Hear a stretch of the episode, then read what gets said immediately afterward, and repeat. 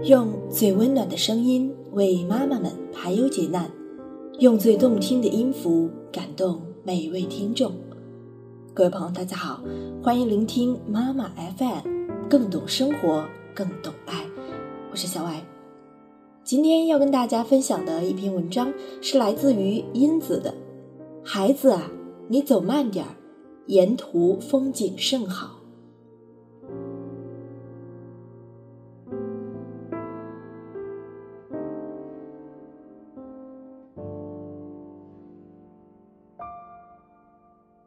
望子成龙，望女成凤，是每一个当父母的共同心愿。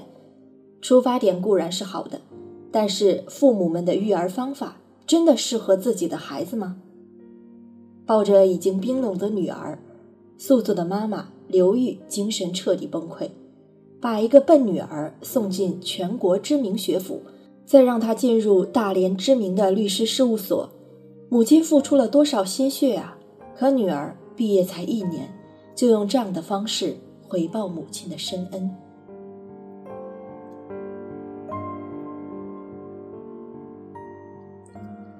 优秀夫妻不惜一切让女儿治起来。已经五十岁的刘玉是同龄人中为数不多的全日制本科毕业生，毕业后留校任教，因为教学成就突出，一路获得破格提升。三十五岁那年就晋升为教授，担任大连某大学工商管理系副主任，是该校当时最年轻的教授和中层干部。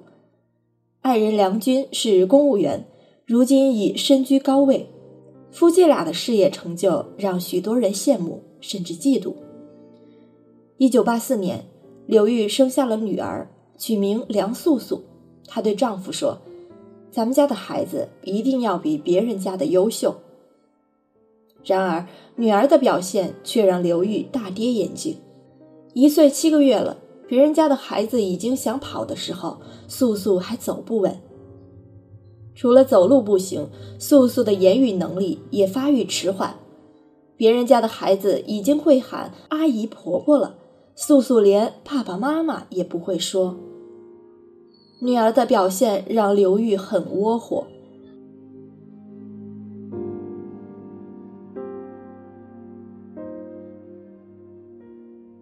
真正让刘玉失望是从素素上小学开始的。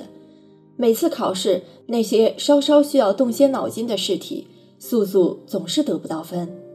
为了让女儿聪明起来，刘玉成了各种脑保健品的忠实拥买，每天逼着素素吃各种补品。不过，学习成绩没有上去，孩子却早熟起来，小学四年级就有了初潮。最后，还是医生朋友强烈建议，刘玉才停止了对女儿的健脑工程。但他并没有因此停止对女儿优秀工程的打造，他把女儿的业余时间安排得满满的，请了各科家教对女儿进行一对一的辅导。请家教的结果很显著，小学五年级第一学期，素素破天荒的考了个班级第一。素素被老师当做班级里的黑马，选去参加全区的智力竞赛。竞赛中，素素居然一次抢答题都没有按上，因为她还没听懂题，其他的同学就已经知道答案了。在后来写的一篇日记里。素素回想起这件事，心里感慨万分。我反应慢，在团队活动里总是拖后腿的那一个。可是妈妈不愿意承认这一点，她总认为她和爸爸都是精英，按照基因遗传，我怎么可能不聪明呢？所以父母能干并不一定是好事。我不快乐，他们也活在辛苦当中。霸王硬上弓，书呆子上了名校。一九九七年夏天，素素好不容易上了初中。刘玉用尽家里所有的积蓄，为素素请来大连市数一数二的各科家教。到了最后，素素被训练成了只要一看到试题的前半部，就知道这道题的解题思路。所以每次考试，素素都能取得班级前五名的成绩。刘玉总算满意了。他在拿到女儿成绩单的那一刻，对素素说：“你的聪明真是被妈妈强行挖掘出来的。”二零零零年，素素考入了大连第二十四中学。上高中的第一次月考，素素居然门门不及格。为此，班主任老师和刘玉进行了认真严肃的对话。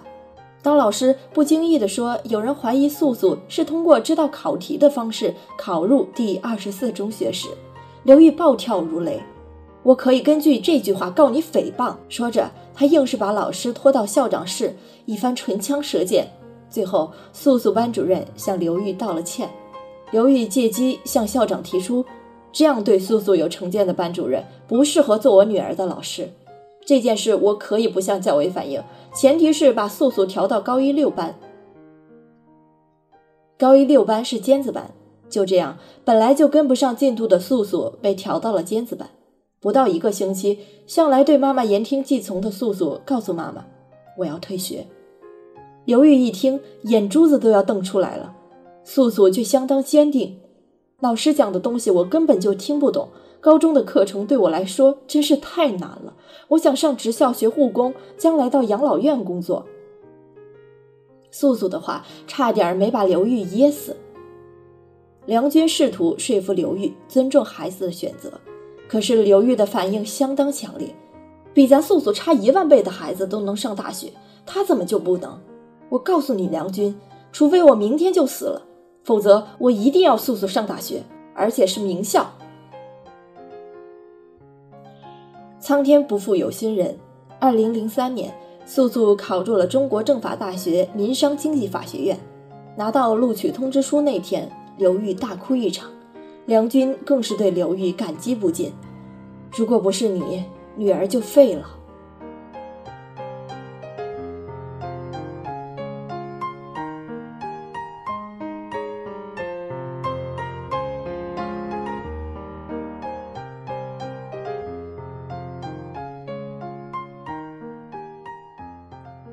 拔苗助长，注定苗毁人亡。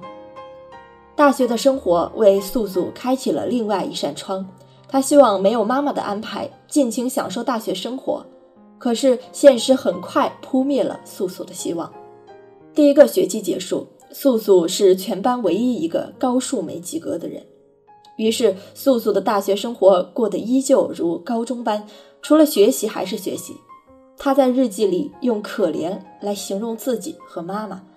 聪明的妈妈生了个不聪明的孩子，不肯接受现实，可怜；不聪明的孩子有个聪明的妈妈，被拔苗助长，可怜。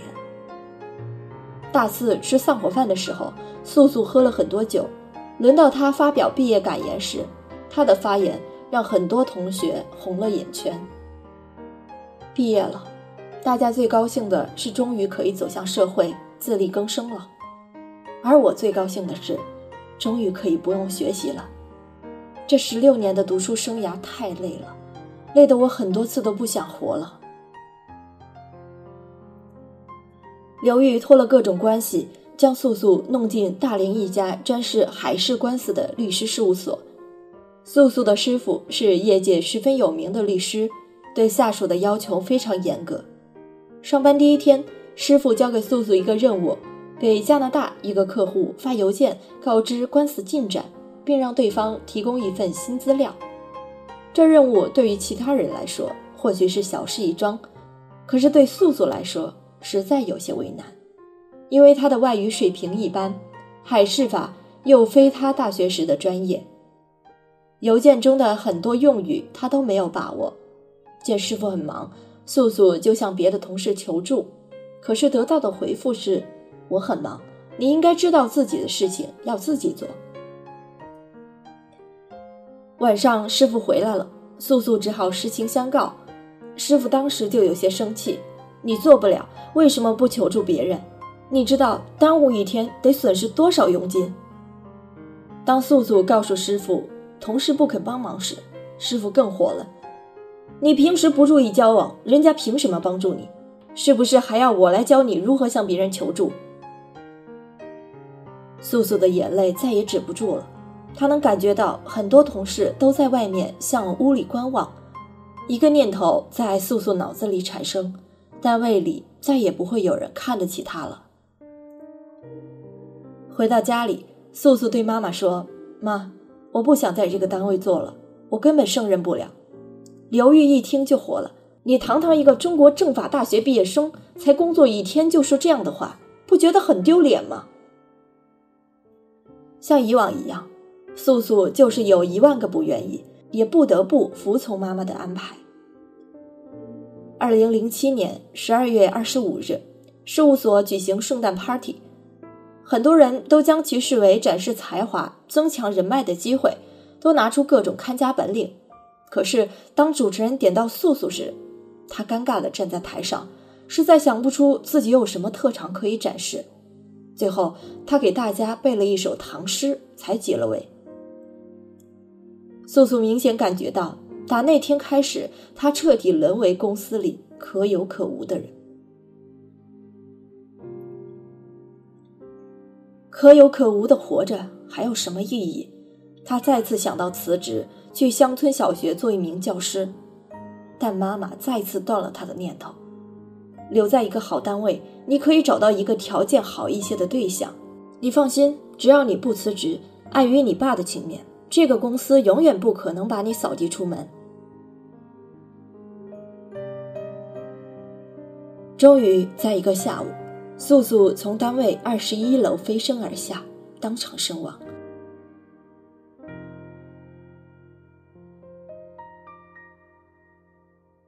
几天后，刘玉才在自己的邮箱里发现素素自杀前发来的一封邮件，内容很简短：“爸爸妈妈，我一直希望可以成为你们希望我成为的那种人，可是我始终成不了那种人，我很累。”我一直活在不属于自己的圈子里，别人的优秀都是用来突出我的愚笨，太累了，就想休息。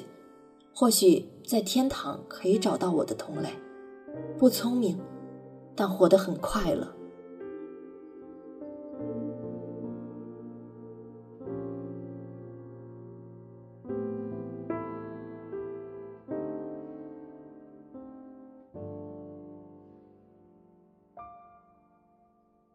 确实，有时候把孩子逼得太紧，而忽略了因材施教。其实每个孩子都有着各自的天赋和喜好，不一定非得逼着孩子往自己所设定好的路上走，不一定非得有所成就才是成功的人生。乐观、阳光、快乐的孩子才有心思做得更好呀。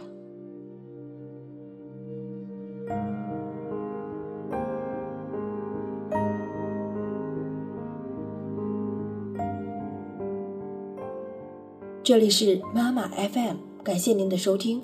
如果您想聆听更多精彩的节目，欢迎您在各大应用市场下载妈妈 FM 的 APP，或者您也可以关注我们的微信公众号“妈妈 FM” 的全拼。